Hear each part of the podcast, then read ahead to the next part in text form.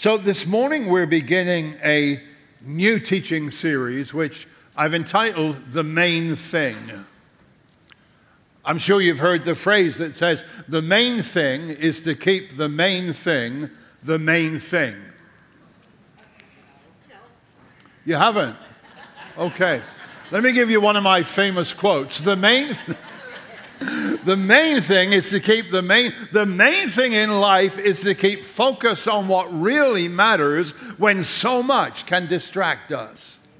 And we can be pulled down so many different rabbit holes that we lose sight of what really matters. I, and what we're going to do over the next five weeks is i want to look at some of the things that are so important in life.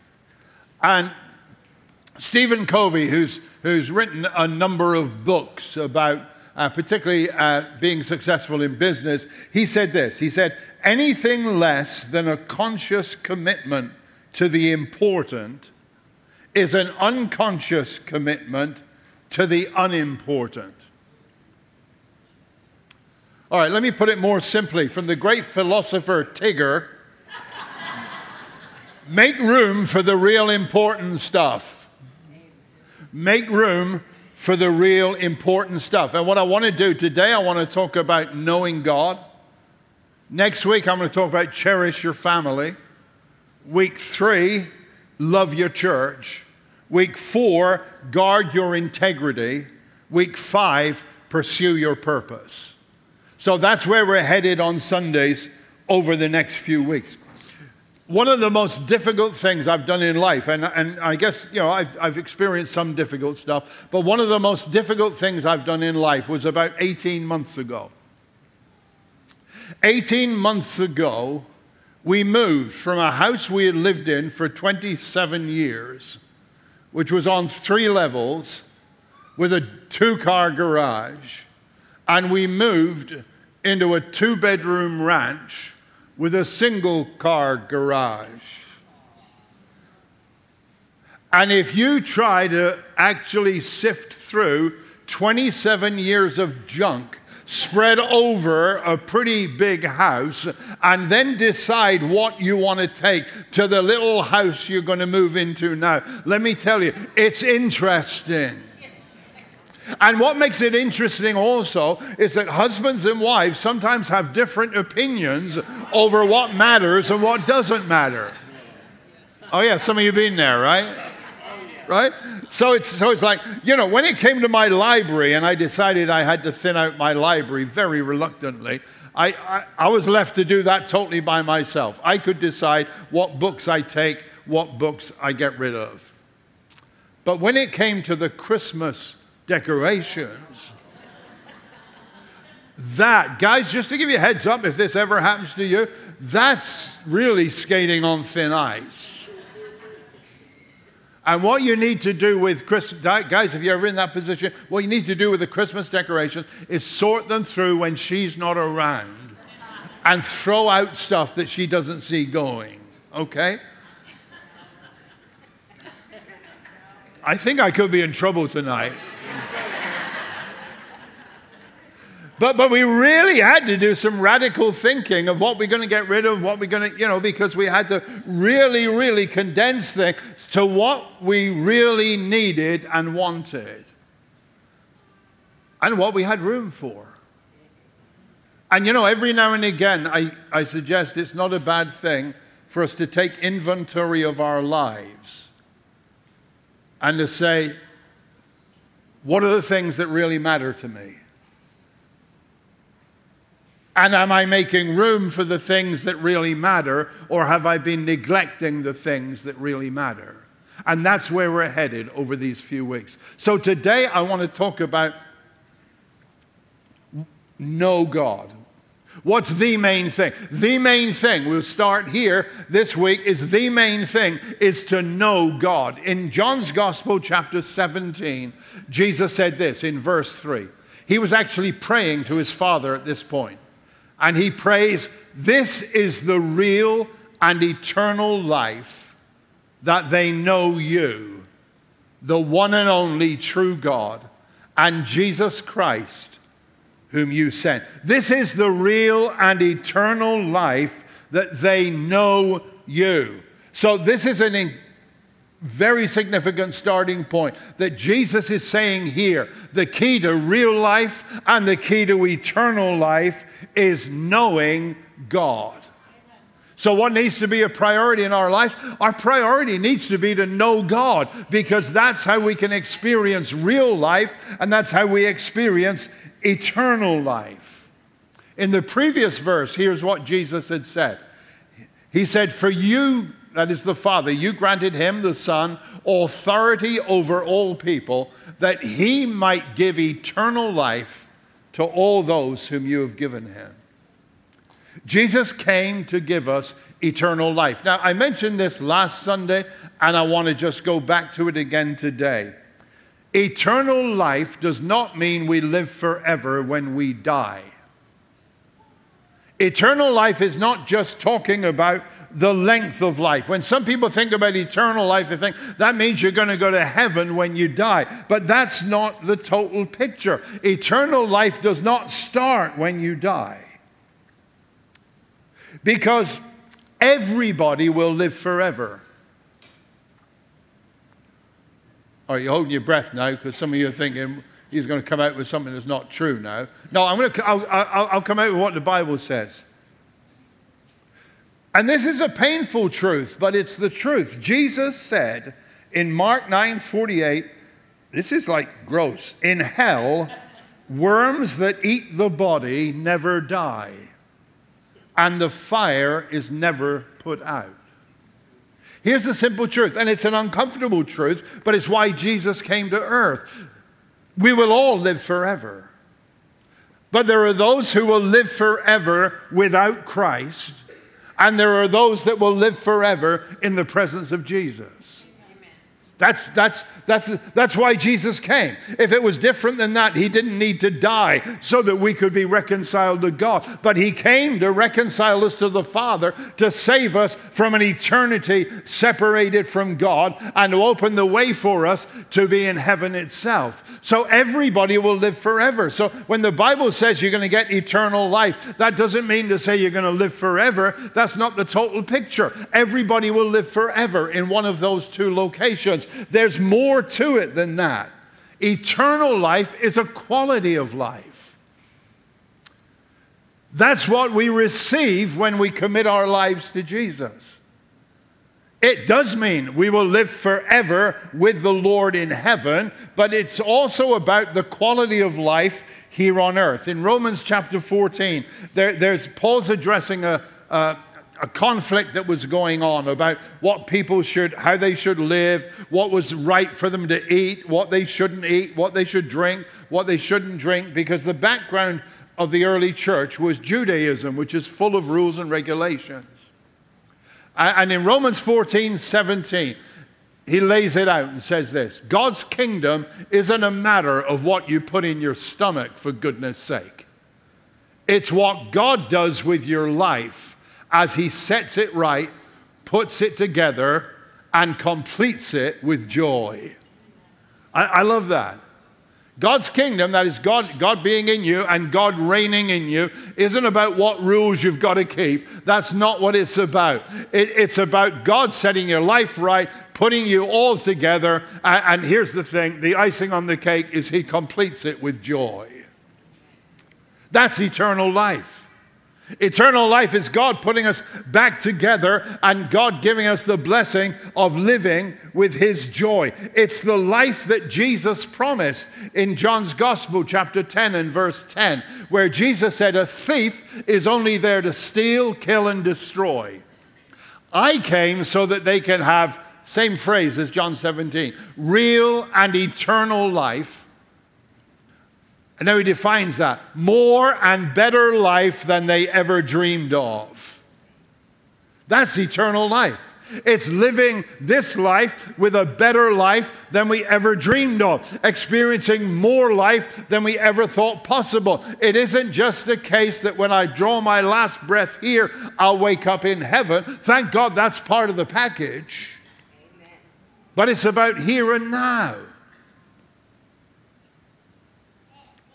Some people used to refer to Christianity as pie in the sky. It's like, yeah, it's all what's going to happen then, but, it, but it's not.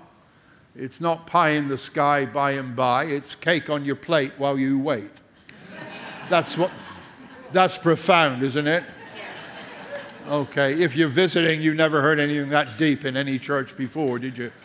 But, but, but it is. It's, it's, it's, a, it's, it's living life to the full here and now. It's the life David talked about, the psalmist, in, in, that best known of his psalms, Psalm 23, where he starts by saying, The Lord is my shepherd, I lack nothing. That's the starting point. When the Lord is our shepherd, we find a life where we lack nothing. And then he goes on and says this in verse 5 My cup overflows.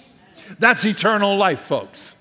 That's life here and now, following Jesus, loving Jesus, serving Jesus. My cup overflows. Amen is a good response to that. Anyway. You missed it, too late. We'll keep going. Eternal life is the life that Peter saw in believers that he knew. And here's what he says of them 1 Peter 1 8. Even though you do not see him, that is Jesus, now, you believe in him. And what happens when we believe in Jesus? You are filled with an inexpressible and glorious joy. You're catching on. Right. Right? Though, though we haven't seen him, we believe in him, and believing in Jesus has, has wonderful rewards, and they are you are filled with an inexpressible and glorious joy. The joy of knowing I don't carry the guilt for my failures and sins. The joy of knowing God has pardoned me and I've been reconciled to him the joy of knowing that the judge of the universe holds nothing against me, the joy of living knowing that the God of all creation thinks I am wonderful. Amen. You too. That's eternal life. That's real and eternal life. That's what Jesus came to give us. So let's go back to John 17 and verse 3. And this is the real and eternal life. Where does it come from? That they know you, the only and true God and Jesus Christ, whom you sent. Real and eternal life comes from knowing God. What's the main thing? I want to suggest to you the main thing in life is to know God. Because what comes from knowing Him is real and eternal life. To know God is the first priority. Now, it's easy to get the picture just totally out of perspective when it comes to knowing God. So let me just make a couple of statements to you. First, firstly, this being religious is not knowing God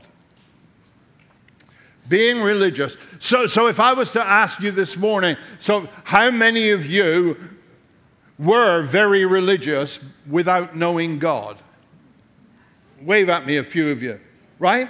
So you can be very religious, you can be deeply religious, but still not really know God. Now, some of you are looking at me a bit kind of squinty eyed there and saying, What? What's, the, what's, how, do you, how do you get that? Because here's the reality you can be in church every Sunday to the end of your life, but not have a relationship with God. You really can. You can know the Bible inside out, but not know the God of the Bible. Let's go back to Romans 14 uh, and Romans 14, verse 17. God's kingdom isn't a matter of what you put in your stomach, for goodness sake. And he's talking about keeping religious rules. God's kingdom is not about keeping religious rules. It's what God does with your life as He sets you straight, puts it together, and completes it with joy. Here's the deal religion will make you miserable because it's never enough and you're never good enough. And some of us know that experience, and we lived through that experience. And some of us grew up in, with that kind of experience that whenever we went into a church or whatever else, we never felt good enough. And you can do whatever you may do, but it's still not enough. It's still not enough. You've got to do more. You've got to do more. You've got to do more. And the reality is this the heart of the gospel is we don't have to do a thing because Jesus did it all. And when we believe in Christ and trust Him, we are reconciled to the Father. You, you know who Jesus really had problems with? Jesus had problems with religious people. They were the ones, the people who thought they were like God's best on earth.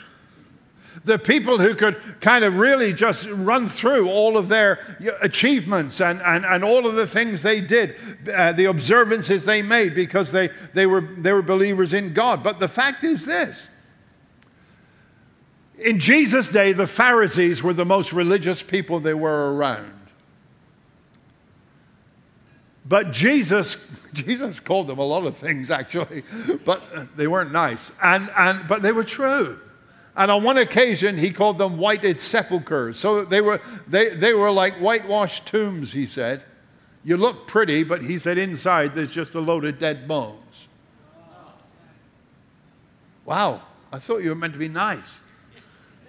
But, but he's making the point to them. And he's making the point strongly to them because here's, the, here, here, here's what he said to them again at another point. He said, What you people do is you lock up the kingdom of heaven to other people, and you're not going in yourself.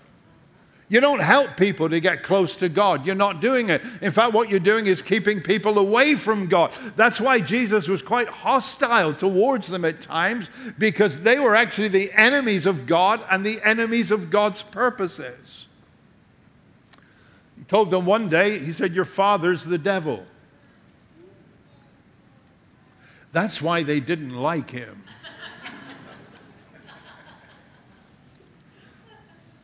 One of, one, of the, one of the most religious people you'll find in the New Testament is, is the Apostle Paul, who wrote most of the books of the New Testament, founded Lord knows how many churches, was just an incredible person.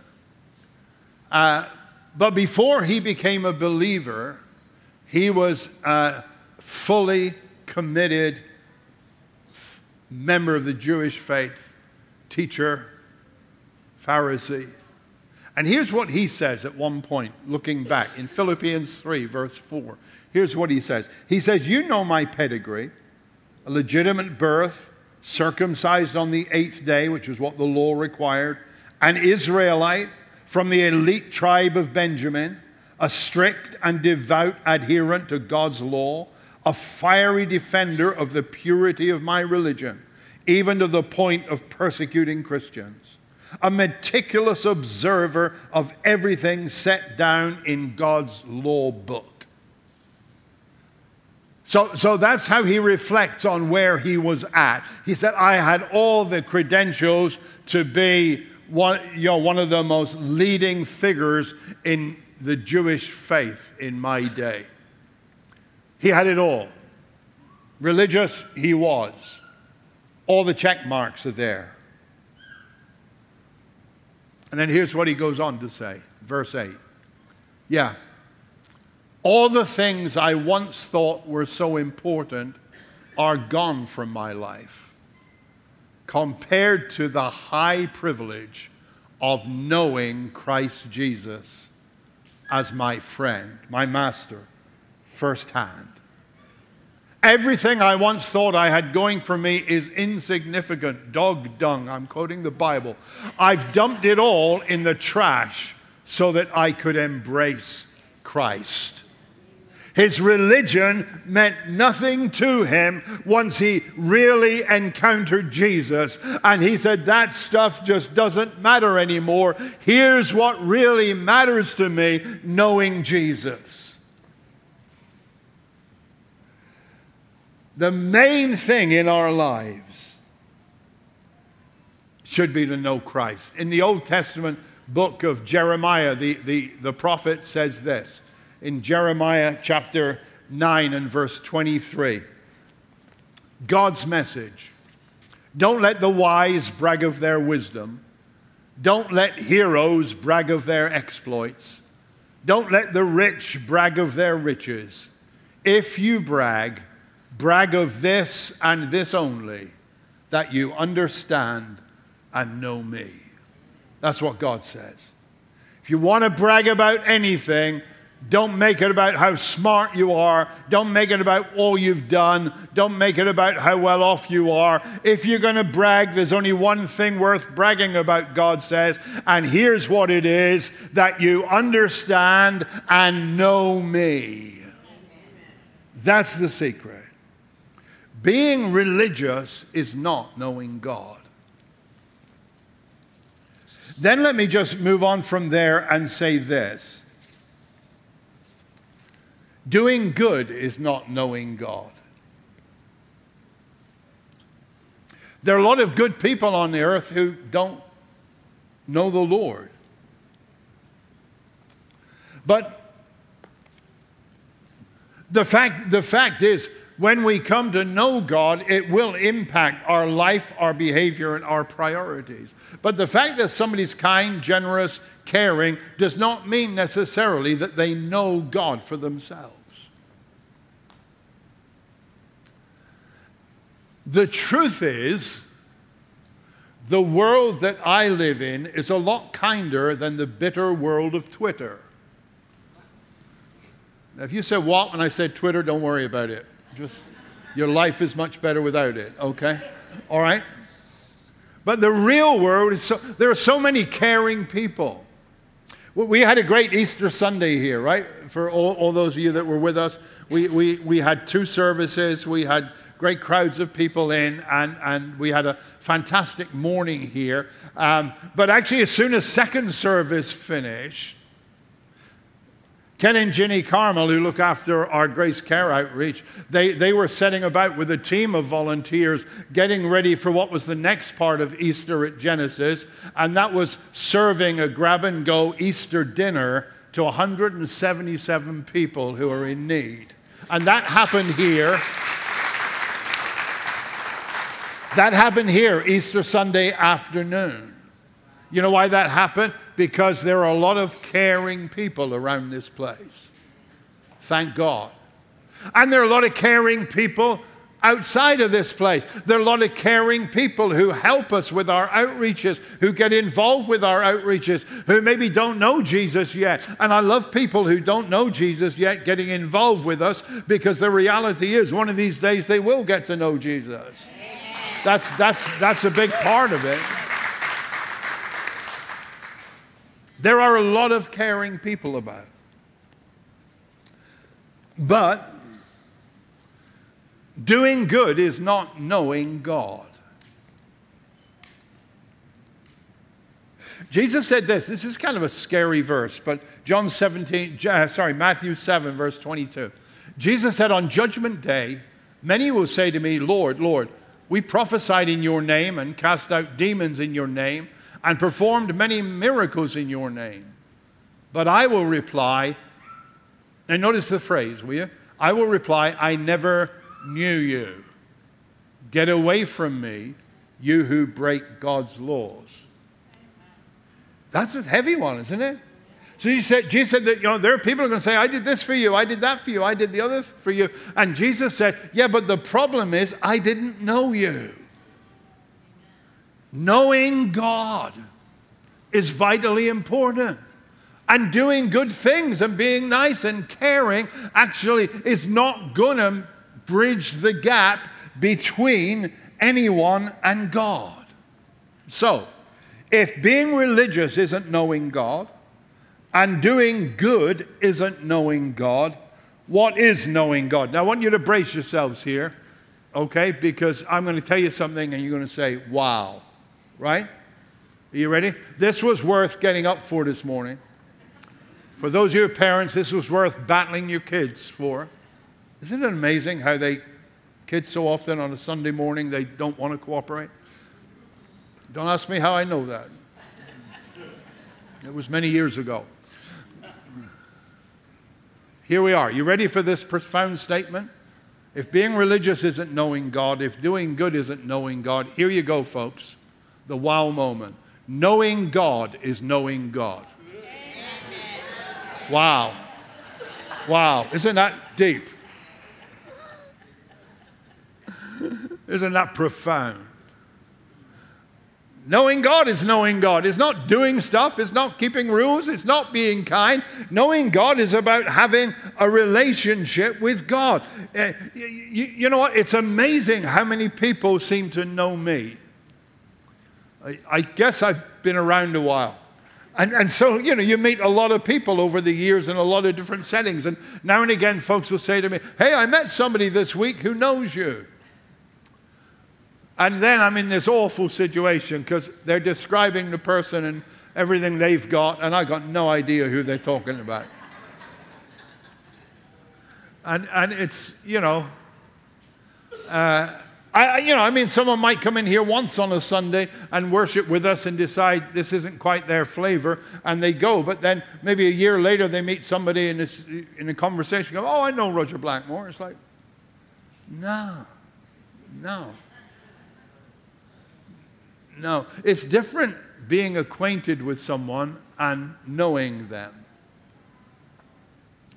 And knowing God is not being acquainted with God, it's knowing God. It's having a relationship with God. In James 2, it tells us this about Abraham in the Old Testament. It says, Abraham believed God and it was credited to him as righteousness, and he was called God's friend. That's knowing God. That's knowing God. That's the position to being. And, and knowing God starts basically with a commitment.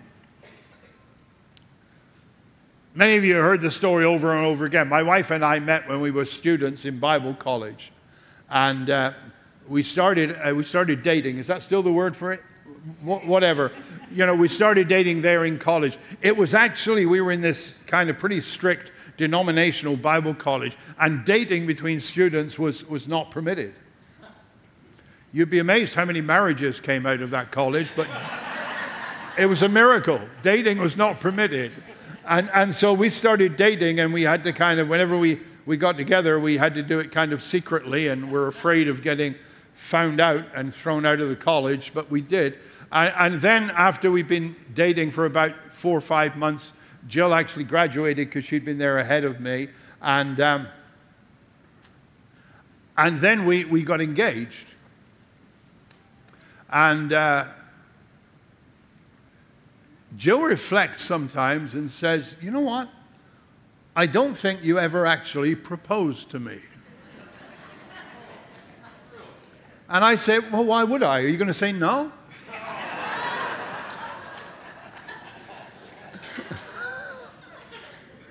yeah, right. Don't worry, I'm kidding there, folks. Or am I? Anyway, this, but it was like, I don't think you ever actually proposed. But, but, uh, but we, we still got married and been married 52 years, though I didn't propose. I didn't propose yet, but I must get onto that one of these days. Um, but here's the, here's the, I'll be afraid to ask her now. So, But there, you know, there came the place of commitment. And knowing God starts with a commitment. It starts with, like, okay, I've been getting a little bit more acquainted with God, and I've been kind of gravitating a little bit closer to God, and I've been getting more interested in God. But knowing God involves taking the next step, which is committing your lives to Him and really entering into relationship with them. There are a couple of words. The New Testament was written in the Greek language. There are a couple of different Greek la- words used in the New Testament for know. And one of the words is, is, is, is a word that means to know God intuitively. It's like you say to the average American, Do you believe in God? They're going to say, Yeah. Now, some will say, Yeah, I do, I do, I believe that tree's God. And it's like, God bless you, I wish you well. Uh, but, but, you know, but do you believe in God? Yeah, I do believe in God. The average American is going to say they believe in God. But that kind of believing in God is not the believing in God that gives you eternal life. The other word that's used in the New Testament in Greek that is in use here is a word which means to know someone by experience and to know God through experiencing God and starting a relationship with God is what it's all about. Jesus said in John 1 and verse 12, it says, or sorry, it says about Jesus in John 1 12, to all who did receive him, to those who believed in his name, he gave the right to become children of God. It starts with a commitment. If you are watching this Sunday morning, if you're with us in house this Sunday morning, and you haven't yet entered into a relationship with God, I want to invite you and encourage you to make this Sunday morning your day of commitment when you enter into a relationship for yourself with God. How do you do that? The Bible says, for those who receive Jesus, you say, Lord, I want you to come into my life and be my Lord and my Savior. I commit my life to you. And the Bible says, when you take that simple step, he gives to you the right, the privilege of being children of God. It all begins right there and then. You receive Christ as Lord and Savior. He gives you the gift today of eternal life. It begins with commitment. And, and then let me say this then knowing God needs to be something that is a continuing thing. Because it's easy to let your relationship with God drift, which is why I wanted to come to this topic this morning and help you to take inventory and say, Am I keeping the main thing the main thing? Relationships can drift.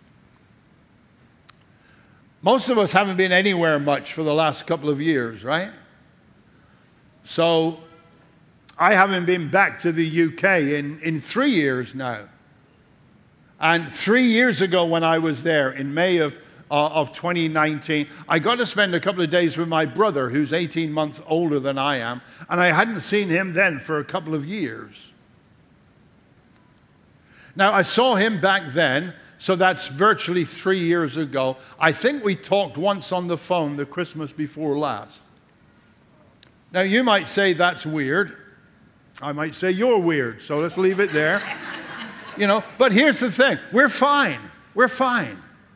But actually, you know, years and years ago, our lives kind of went off in different directions. I went off to Bible college. I went into ministry. He got involved with his stuff. Our, our, you know, we didn't see each other, and we're not that great at keeping in touch. We're totally fine. When we see each other again next time, we'll just catch up where we are. But actually, there's a lot about where he's at, what's happening with him that I don't know because I'm, I, am i am not in touch with him on a regular basis. All that to say, your relationship with God can drift. You can become distant in your relationship with God. Now, I'm just going to jump on something else here very quickly. And, and those of you that aren't fully in tune with what the Bible says are totally entitled to disagree with me. That doesn't mean to say you're going to lose the gift of eternal life, right? Because Jesus said that he gives, he gives to those who follow him eternal life and they will never perish. You know what the word never means? You're on the ball today. Yes, never means never. That's it. Done deal. The moment I commit my life to Jesus, the Bible says, and they will never perish. But the fact is this I can get a bit distant from God. And my encouragement to you today is this since knowing God is the main thing in life,